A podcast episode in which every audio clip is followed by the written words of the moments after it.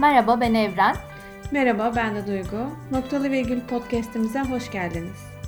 Virgülden kuvvetli, noktadan zayıf duraksamaların olduğu sohbetlerimizle sizlerleyiz. İlk podcastimizde mutluluğa bir noktalı virgül koyacağız. Mutluluğu tanımlayacağız. Bizi mutlu ettiğini düşündüğümüz şeyler aslında bizi mutlu ediyor mu ona biraz bakacağız. Ve finalde de neler yapmalıyız diye podcastimizi sonlandıracağız. Aslında bu podcast'te mutluluğu konuşurken mutluluğu romantik bir kavram olarak değil de biraz daha well-being yani e, Türkçesi refah olarak ele alırız diye düşündük. Hayaller, görüşler tabii ki önemli ama biraz bilgi, biraz e, biraz da bilimsel veriler işin içine katarsak hani ayaklarımız bu konuda daha iyi yere basar diye düşündük. Kesinlikle. Ee, ben bu konuya ilginç bir yerden giriş yapmak istiyorum. Ee, dünyadaki en mutlu insan diye böyle sessiz söylediğimde kulağa çok büyük geliyor olabilir ama gerçekten bu şekilde seçilen bir kişi varmış. Ee, Duygu bunu biliyor muydun bilmiyorum bu podcast'ı hazırlamadan önce ama bilmiyordum gerçekten hani böyle ee, şaşkınlıkla dünyadaki en mutlu insan mı falan diye okudum aslında. Evet, şöyle düşün. Tibet giysileri içinde kel Fransız, Matthew Ricard, moleküler genetik alanında doktora sahibi bir bilim insanıyken Tibetli Budist bir keşiş olmaya karar veriyor. Dalai Lama e, meditasyonun beyin üzerindeki etkilerinin araştırılmasını istiyor ve Matthew bu çalışmalara katılıyor. Ee, ve beyni tarandığında Matthew'nun mutluluk ölçüsü o güne kadar ölçülmüş en yüksek seviyede bulunuyor. Yani mutluluğu beyinde ölçümleyebiliyoruz. Ee, beynin sağ prefrontal korteksi ile sol prefrontal korteksinin belli bir bölümünün aktivasyonu arasındaki orantısal ilişkiyi ya bir dakika, ölçüyorlar. Ben bu prefrontali falan bilmiyorum. Ne demek o? Nasıl oluyormuş? Yani? Aslında bu beynin çok en temel şeyiyle çok da tabii ki biz burada bilimsel şeylerden konuşuyoruz ama uzmanı değiliz bu işlerin. Biliyorsun okuyucularız ve bizim kendi evet. sohbetlerimizde zaten konuştuğumuz evet. şeyleri bu podcast'te yansıtıyoruz. Evet. Beynin prefrontal korteksi sağ ve sol aslında beyin iki loba ayrılıyor, iki bölüme ayrılıyor ve bu iki bölüm arasındaki orantısal ilişkiyi e, EEG cihazlarıyla e, ölçümlüyorlar. Ha. Ve e, sol taraftaki e, bölümün, sol bölümün aslında aktivasyonu arttıkça kişi daha olumlu duygular hissettiğini ifade ediyor. Haz, coşku, yüksek enerji. Bunun tersi de sağ tarafı daha aktif olanlar olumsuz duygular hissediyor. Ee, bu iki bölüm arasındaki e, ilişkiyi ölçümleyerek aslında insanların mutluluk düzeylerini e, bilimsel olarak aslında bir e, ölçüme kavuşturmuş oluyorlar. Anladım. Matthew da e, bu ölçümler sonucunda aslında dünyanın e, en mutlu insanı olarak belirleniyor. E, ve Matthew'un bir mutluluk tanımı var. Mutluluğu şöyle tanımlıyor Matthew Ricard. Olağanüstü sağlıklı bir zihinden kaynaklanan derin huzur, zevk veren bir duygudan kaynaklanan geçici ruh hali değil, optimal varoluş hali. Bu optimal varoluş hali zihnin çalışma biçiminin temel yapısını kavrayarak derin duygusal dengeyi sağlamakla mümkün diyor. Aslında e, şöyle demek istiyor. Bu cümleler biraz böyle tanım tanım gelebilir ama sonuç olarak şunu diyor. Zihninizi eğiterek mutlu olabilirsiniz diyor. Gerçekten dünyaya nasıl kalıcı bir iz bırakırsınız e, karşı böyle şey karşılığı Matthew bence. Yani dünyanın evet, en mutlu evet, insanı yani, olarak. evet biraz sonra bahsedeceğimiz aslında araştırma bulguları da biraz Matthew'u, e, Ricard'ı e, tamamıyla destekler nitelikte. Yani e, gelip geçici anlık hazlar değil de biraz daha zihnini eğiterek o varoluş su hissederek mutlu olabilirsin. Gerçek mutluluğa ulaşabilirsin diyor. Ya aslında Matthew'un söyledikleri benim mutlulukla ilgili düşüncelerim yani kişisel düşüncelerimi o kadar tamamlıyor ki. Çünkü mutluluk benim için aslında kişi tarafından yaratılabilen bir şey. E, bireysel mutluluğumuzu yaratmamıza engel olabilecek iki tür olay var diye düşünüyorum. Hani biri gerçekten yaşanmış kötü olaylar ki bu durumlarda yapabilecek, yapılabilecek bir şey yok. Diğeri ise yine kişi tarafından yaratılan mutsuz olma bahaneleri. Ben mutluluğu yaratalım derken aslında önce bu bahaneleri ortadan kaldıralım. Bir suyun yüzeyine çıkalım. Sonra bu hayatta bizi neyin mutlu ettiğini keşfedip hayatımızı ona göre şekillendirelim düşüncesindeydim hep. Çünkü nasıl mutsuzluk insanda bağımlılık yaratabiliyorsa bence mutluluk da Matthew'un dediği gibi geçici bir ruh hali olmak e, olmaktan ziyade bir varoluş haline dönüşebilir. Bu arada Evet. Hani bu Doğru böyle yani söyleyin zihnini eğitmek, bilinçli davranmak bunların başında geliyor anlaşılan. aynen öyle. Hani bu böyle söyleyince çok kolay tabii. Ama bunun bilincine varmak e, bazen insan hayatında çok uzun zaman alabiliyor. E, ya öncelikle o farkındalığa sahip olmak gerekiyor ki ondan sonra zihnini eğitmeye başlıyorsun. Hatırlar mısın? E, bundan 3 sene önce birlikte bir Datça e, tatili yapmıştık. Hı hı. Orada sü- sürekli Ikigai'yi okuyordum ben de. Evet. Ee, birazcık da o kitap mutlulukla ilgili düşüncelerimin şekillenmesinde çok etkili oldu diyebilirim. Ee, hani neden diyeceksin? Ee, çünkü bu kitap böyle Japonların uzun ve mutlu yaşamlarının sırrını anlatıyor ve bizlerle aslında bir formül paylaşıyor ki e, bizim yaşadığımız kültürden farklı bir kültüre sahip bir e, milletin hani nasıl mutlu yaşayabildiklerini ya da bunun sırrını nasıl keşfedebildiklerini mesela ben böyle şeylerin birazcık daha arka planını merak ettiğim için Evet. kitap ilgimi çekmişti. O Ben de bir şey söylemek okumuştum. istiyorum bununla ilgili. Ee, bu dediğin gibi yani ne kadar evrensel bir şey olduğunu aslında Ikigai kitabının yazarlarından da anlayabiliyoruz. Bu Ikigai kitabını yazan iki tane İspanyol biliyorsun. Bir tanesi Evet, psikolog, birisi de psikoloji alanında e, çalışan bir gazeteci. Hatta e, Türkiye'de e, biz getirmiştik bir etkinlik kapsamında ha, evet Frances Miralles yazarlarından Doğru. birini. Ee, ve e, Japonların e, ortaya attığı bir şey olmasına rağmen e, iki İspanyol'un bunu alıp kitaplaştırması ve kendilerine, kendi kültürlerine yakın hissetmeleri ve Türkiye'de de e, sanıyorum bir dönem bestseller oldu bu kitap. Evet. Ee, Türkiye'de de bu Bir dönem e, herkesin elindeydi doğru. Listesine girmesi e, bu konunun, bu ma- şeyin e, felsefenin mi diyelim artık, ne diyelim bilemiyorum, e, ne kadar evrensel bir şey olduğunu da bize gösteriyor. Ya da şey diyebiliriz yani ne kadar mutluluğa ihtiyacımız olduğunun da bir göstergesi olabilir yani artık, böyle Evet, o bireysel da doğru. sırrını kitaplarda arıyor da olabiliriz ama evet doğru bence de kesinlikle yani ben de okuduğum zaman ve herkesin kendisinden bir şey bulabileceği ve hayatında bir noktada yön verebileceği e, bir kitap olduğunu düşünüyorum. O zaman özetle Ikigai formülümüz neydi onu hatırlayalım. E, dört kümenin kesişiminin ortak noktası Ikigai oluyor. Peki Ikigai nedir? Ikigai hayattaki varoluş amacımız. Bu formülde bu amacı bulmaya hizmet ediyor. Dört kümenin kesişimi demiştim. Peki hani dört kümenin kesişimi derken bu dört kümede neler var? Birincisi e, bu hayatta sevdiğin şeyler ne? Onları onları birinci kümeye koy. İkincisi hayatta hangi konuda iyisin? Onları da ikinci kümeye koyuyoruz. Üçüncüsü de ne, ne, ne için, hangi iş için ödeme karşılığında çalışabilirsin? Bunu da üçüncü kümeye koyduk. Ve sonuncusu da dünyanın neye ihtiyacı var? Bunları da dördüncü kümeye koyuyoruz. Bunların hepsinin ortak noktası aslında senin ikigai'in oluyor. Şimdi böyle anlatınca e, iyi güzel formülü bulmuşlar da ikigai denen şeyi bulmak o kadar kolay mı diye soruyor insan kendi kendine. Hani tabii ki değil. Bunlar için de belli kurallar var. Ee, ilk ve en önemli adım tutkunuzu bulun diyorlar. Hayallerinizin peşinden gidin. İkinci kural fiziksel ve zihinsel olarak aktif olun. Sağlıklı alışkanlıklar edinin diyor kitapta. Sağlıklı beslenin, spor yapın, yeni şeyler öğrenin. Üçüncü kuralda hayatınızı başkalarıyla paylaşmanız gerekiyor diyorlar. Çünkü benim de katıldığım bir konu bu. Yalnızlık içinde varlığımızın anlamını bulmak çok daha zor. Bu üç kural ikigai'mizi her gün beslememizi sağlıyor aslında.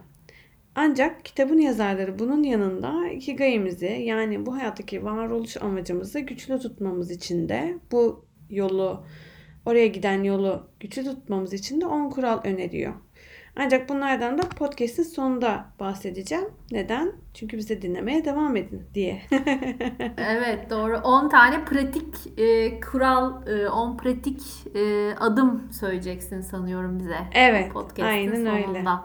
Aynen Aslında öyle. çok güzel toparlıyor Ikigai'de. Benim anladığım da şu, e, e, aslında iyi olduğun, hani e, iyi olduğun e, konuları belirle. Kendini o işleri yaparken iyi hissettiğin işleri belirle ve bir yandan da hem kendine bir iyilik yaparken, kendini iyi hissederken başkaları için de bunun bir faydası olsun diye e, böyle bir dörtlü kümenin kesişim noktası olarak Ikigai'yi tanımlıyor benim anladığım.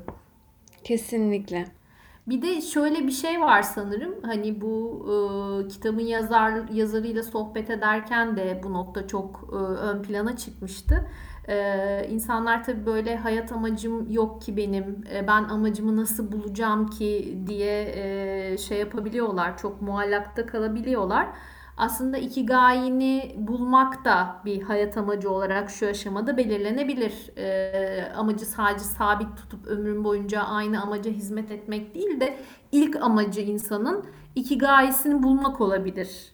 Ee, sonrasında da aslında ikigai'yi bulduktan sonra da amacı revize etmiş oluyorsun bir şekilde. Ee, Peki, peki Evren, senin yani- ikigai'in var mı Duygu? Ya benim iki yani şöyle aslında e, ben bunu o kitabı okurken Datça'da çok düşünmüştüm. Yani çok böyle çünkü huzurlu bir atmosferde tatil yaptığımız için böyle ya gerçekten benim bir hayat amacım var mı diye düşünmüştüm ama bu kesinlikle düşünerek bulunacak bir şey değil. Yani zaman içerisinde e, hayattaki deneyimlerimizin bize öğrettiği şeylerin e, bulmamızı sağlayacağı bir şey. E, gerçekten bu bahsedilen kuralları da takip etmenin de faydasının olduğuna inanıyorum ben. Çünkü zamanla ben hep şeyi düşündüm. Yani belki çok basit gelebilir ama e, insanların hayatına bir şekilde dokunabiliyorsam mutlu oluyorum bundan ve evet insanların hayatına dokunmak, onların hayatlarında bir etki bırakmak, bir iz bırakmak ve e, bir şekilde onları mutlu etmek aslında beni mutlu ediyor. E, bir noktada benim hikayem buymuş gibi geliyor bana bilmiyorum. Saçma Evet, gelebilir güzel. kulağa.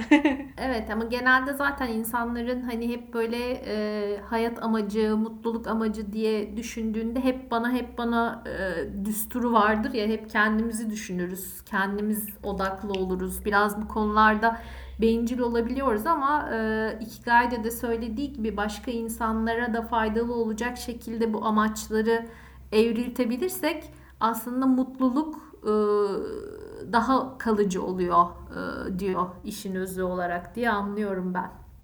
Evet öyle tabii. Peki e, böyle hani bazen düşünüyorum çünkü iş dünyasında e, bunu belki de belki o iş hayatına ya da kariyerine ya da yönettiği şirkete dökmüş isimler de vardır. Bunlardan birisinden bahsedeceğiz sanırım şimdi. Çünkü Evet, bu da merak edilen bir konu bence.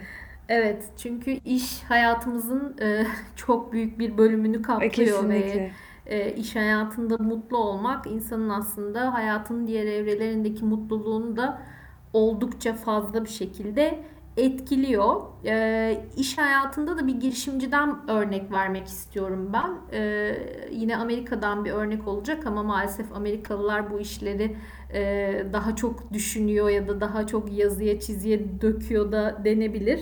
O yüzden de genelde burada vereceğimiz örnekler biraz Amerika'dan gidecek maalesef. Ee, Tony Hish e, isimli bir girişimciden bahsetmek istiyorum ben. Ee, yıllar önce Link Exchange diye bir şirket kuruyor Tony ve e, bunu e, Microsoft'a 265 milyon dolara satıyor. Sonra e, 99 yılında Zappos diye bir online ayakkabı ve giyim firması kuruyor.